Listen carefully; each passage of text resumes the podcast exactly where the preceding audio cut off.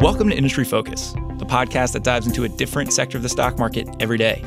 It's Friday, March 16th, and we're wrapping up South by Southwest week with some tech takeaways. I'm your host, Dylan Lewis, and I'm joined on Skype by Simon Erickson of Full Premium. Simon, how's it going? Dylan, it's awesome. I've had a great week in Austin, and the perfect finale is getting to chat with you here on Industry Focus. Thanks for having me. Oh, you are too kind. You are way too kind.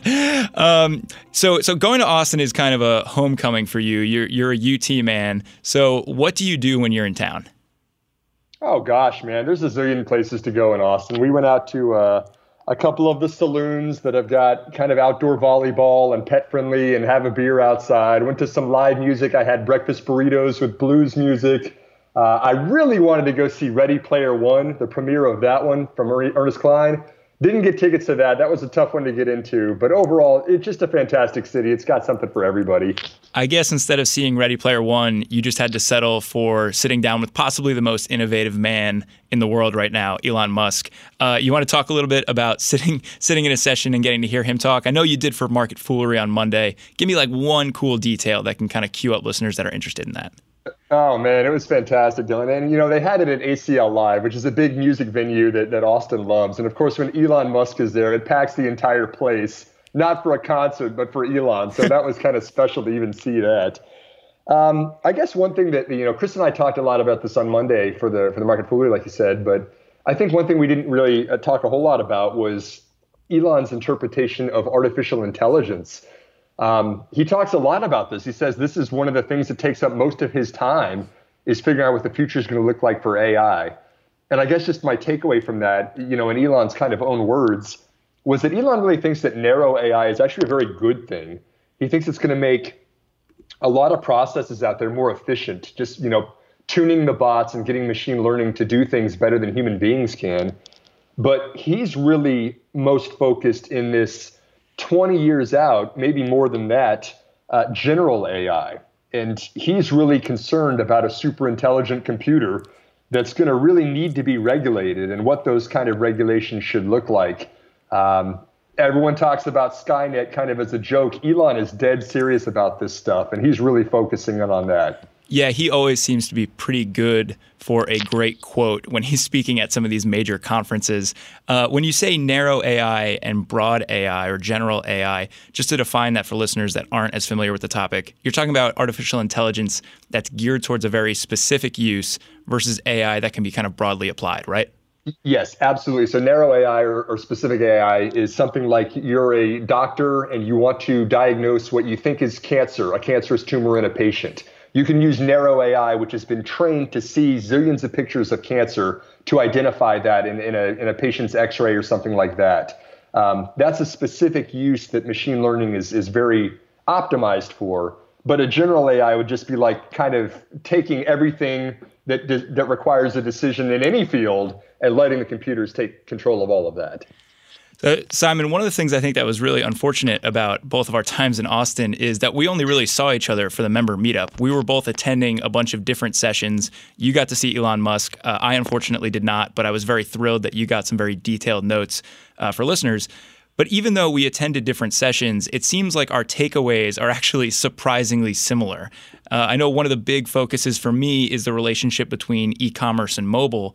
One of the things that really kind of stuck out to me in attending a session run by Facebook IQ, which is their research and insights arm of the business, is this stat that by 2020, more people will be online than offline in the world. And they kind of talked a little bit about the differences that'll kind of force in the mobile landscape and the e-commerce landscape. I see that being particularly impactful with China and the way e-commerce is moving there.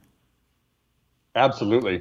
And one company in particular, this is a Fool favorite, is Alibaba. You know, this is kind of piecing two different sessions together here. I attended something on retail.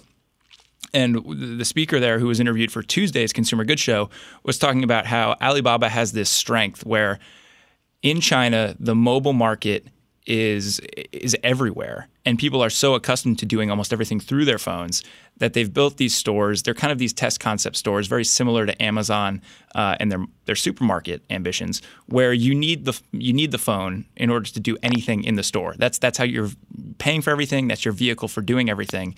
And to take a step back and kind of understand what that means for them as a business, you're getting extremely rich data and kind of customer profiles. And I see that as a huge benefit to a business that is looking to, you know, maybe push coupons, maybe give some super tailored promotions to customers. It seems like there's a lot of possibilities there. Absolutely, Dylan. And we should remember, too, that China didn't go through the same desktop obsession that the United States did when we first got the internet. You know, a lot of websites have tried to tailor their desktop experience and say, okay, now we're going to have a mobile-friendly site so people can start using this on their smartphones, too. China actually never really went through the most of its people even having a high-speed internet connection for a desktop. They just built from the ground up for mobile.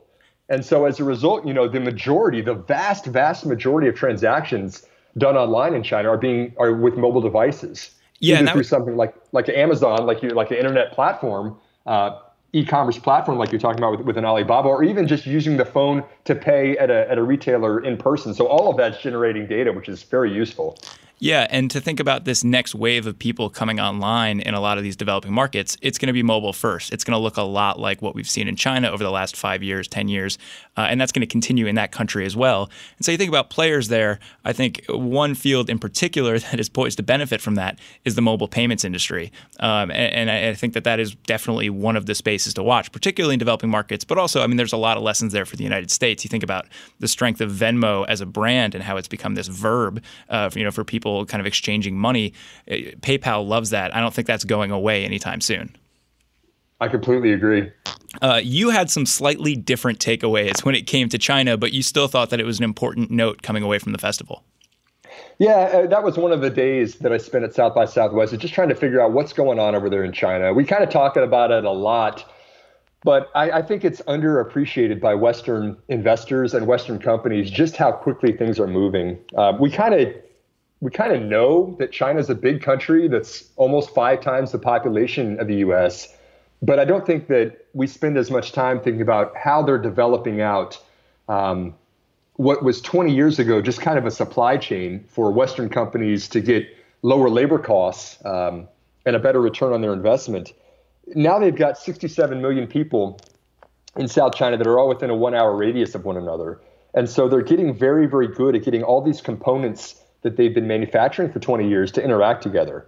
And so that's the layer on top of supply chain, is now the design. They're very efficient final devices because they've been working together, you know, to develop these components for so many years.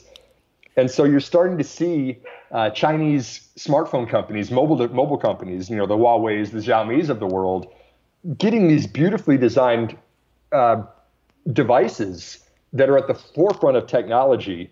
And now the layer on top of that is they're really starting to bring over some good IP, some good talented businessmen. Anecdotally, I was hearing at South by Southwest that they're hiring people for 7 times their salary that they're making in San Francisco. That's pretty compelling. You know, San Francisco is not a low-paying area, you know? Yeah. No, that's certainly a compelling price point for talent. Kind of reading between the lines here, it sounds to me like, you know, a lot of tech manufacturers have leaned on China very heavily to help them out with manufacturing and you know, do things a little bit more cheaply. That has been great, you know, for the past 20 years. But looking forward, we basically gave them a playbook on how to do a lot of this stuff. And if talent's willing to go there, it kind of sounds like innovation might be changing a little bit and where it's coming from. I definitely agree, and I think that that's underappreciated right now. You know, I wouldn't say that I'm going short Apple or any other Western smartphone maker. I think they've got plenty of good users that still love that brand, still love that product, but I think it's getting harder to justify the premiums that the iPhone has commanded out there, when from what the perspective that I saw at South by Southwest, a lot of the tech that's going into the phones is being developed and actually focused on over in China. Yeah, I think you might have some slightly more price-sensitive consumers over there. I think there's going to be the kind of luxury cachet of Apple in foreign markets, and I'm not too worried about that. But we talk about this big wave of people coming online, and they might be looking for cheap mobile devices to do that. A lot of these Chinese manufacturers are a lot more well-suited to do that. Yeah, it's definitely something to keep an eye on. You know, I think that you nailed it when you said Alibaba. You know, JD.com is another one that I like too. These are the kind of the e-commerce platforms. You can get both of those companies in America on the American exchanges. But I think that, you know, there's going to be a wave of really cool stuff coming out of China, and we can't ignore that as investors. One other thing that I think was really impressive to both of us this year at South by Southwest was the presence of voice. And so this is another thing that kind of plays into the long-term theses for these big tech businesses. You know, walking around, at least anecdotally, I saw Google stuff everywhere. You know, they're trying to get people to interact with Google Assistant. I think they're trying to make up ground, frankly. What did you see with voice? Oh, yeah. Dylan, I enjoyed your takeaway. Were you saying kind of lean on Google to do everything, right? Mm-hmm. Yeah, the tagline there was like, make Google do it, basically. It's like, you know, they want people to be wholly reliant on this tech. And that's kind of how a lot of people that are developing this technology are expecting it to kind of react with it. You know, it's like the idea with voice is that it's this very conversational thing. It's something that is intuitive, and it's slightly different than maybe some of the tech we've seen over the last couple of years, where it's been on you to kind of learn how to navigate a platform and understand how to use it. The goal, if you're a developer with voice, is to be able to have a conversation. Yeah, absolutely. And the take that I had, which is, I think, aligns with what you're saying too, is we looked a lot at the next thing I think is going to be voice prints, which is kind of a new word. You're not really used to reading about that in, you know, tech media yet, but just like a fingerprint, a voice print identifies who you are, can tell from the nuances of your voice where you are, if it actually is you in the first place. And I think that's replacing passwords that we've gotten used to typing in with our fingers for authorization, for identification of apps. So now you don't even have to take a smartphone or whatever the device looks like out of your pocket. You just talk to it and say, hey, I really want to book an Uber to get to the airport, and then I want to book a hotel in Seattle that's a Marriott. And it says, okay, hey, Simon, I know it's you. The Uber's going to cost you $30 and the hotel's going to cost you $200. Do you want to proceed? Boom. I've done transactions. Those two companies got paid. Someone's collapsing all the behind-the-scenes software and applications into something that makes it super easy for me as a user. Yeah, thinking about the rise of this kind of voice identity technology, you also look at what's been going on with Face ID, you know, specifically at Apple, but plenty of other tech companies are pushing the idea of facial recognition. It'll be kind of curious to see which one of those technologies wins out, or if we're kind of in this like multi-factor personal identification world where, you know, you're leaning on your voice and your face in order for your devices to recognize you. Yeah, absolutely. The form factor of these devices is changing. Again, you know, it might not be a smartphone device. It might be a Google Glass device. It could be a different looking mobile device than what we're used to. But all the cool features, the bells and whistles, I think are still going to be there. And as a gadget guy, I absolutely love that. Simon, anything else before I let you go? Yeah, I mean, it was another interesting South by Southwest, Dylan. I think that there's so fast of a pace of innovation right now in the tech world. It gives us plenty of things to talk about. We gotta embrace that AI is going to happen. It's going to collapse a lot of software into something that's more user friendly and efficient. And we got to look globally, I think, as tech investors, because I think a lot of the coolest stuff that's going on out there is overseas. It was a really great conference again this year. It always is. It's always a blast hanging out with you and the other fools that go. It's also a blast meeting up with listeners who come to our listener meetup. It's always at Guero's Taco Bar. We're always hanging out there. Before we wrap up, I want to give one listener that we met a shout out. He is Daniel Fulber. We met him and he sent in possibly the greatest listener email of all time. I'm going to let producer Austin Morgan give us a little rundown on what came in. He basically sent an email wishing that he met Austin in Austin, which I thought was fantastic.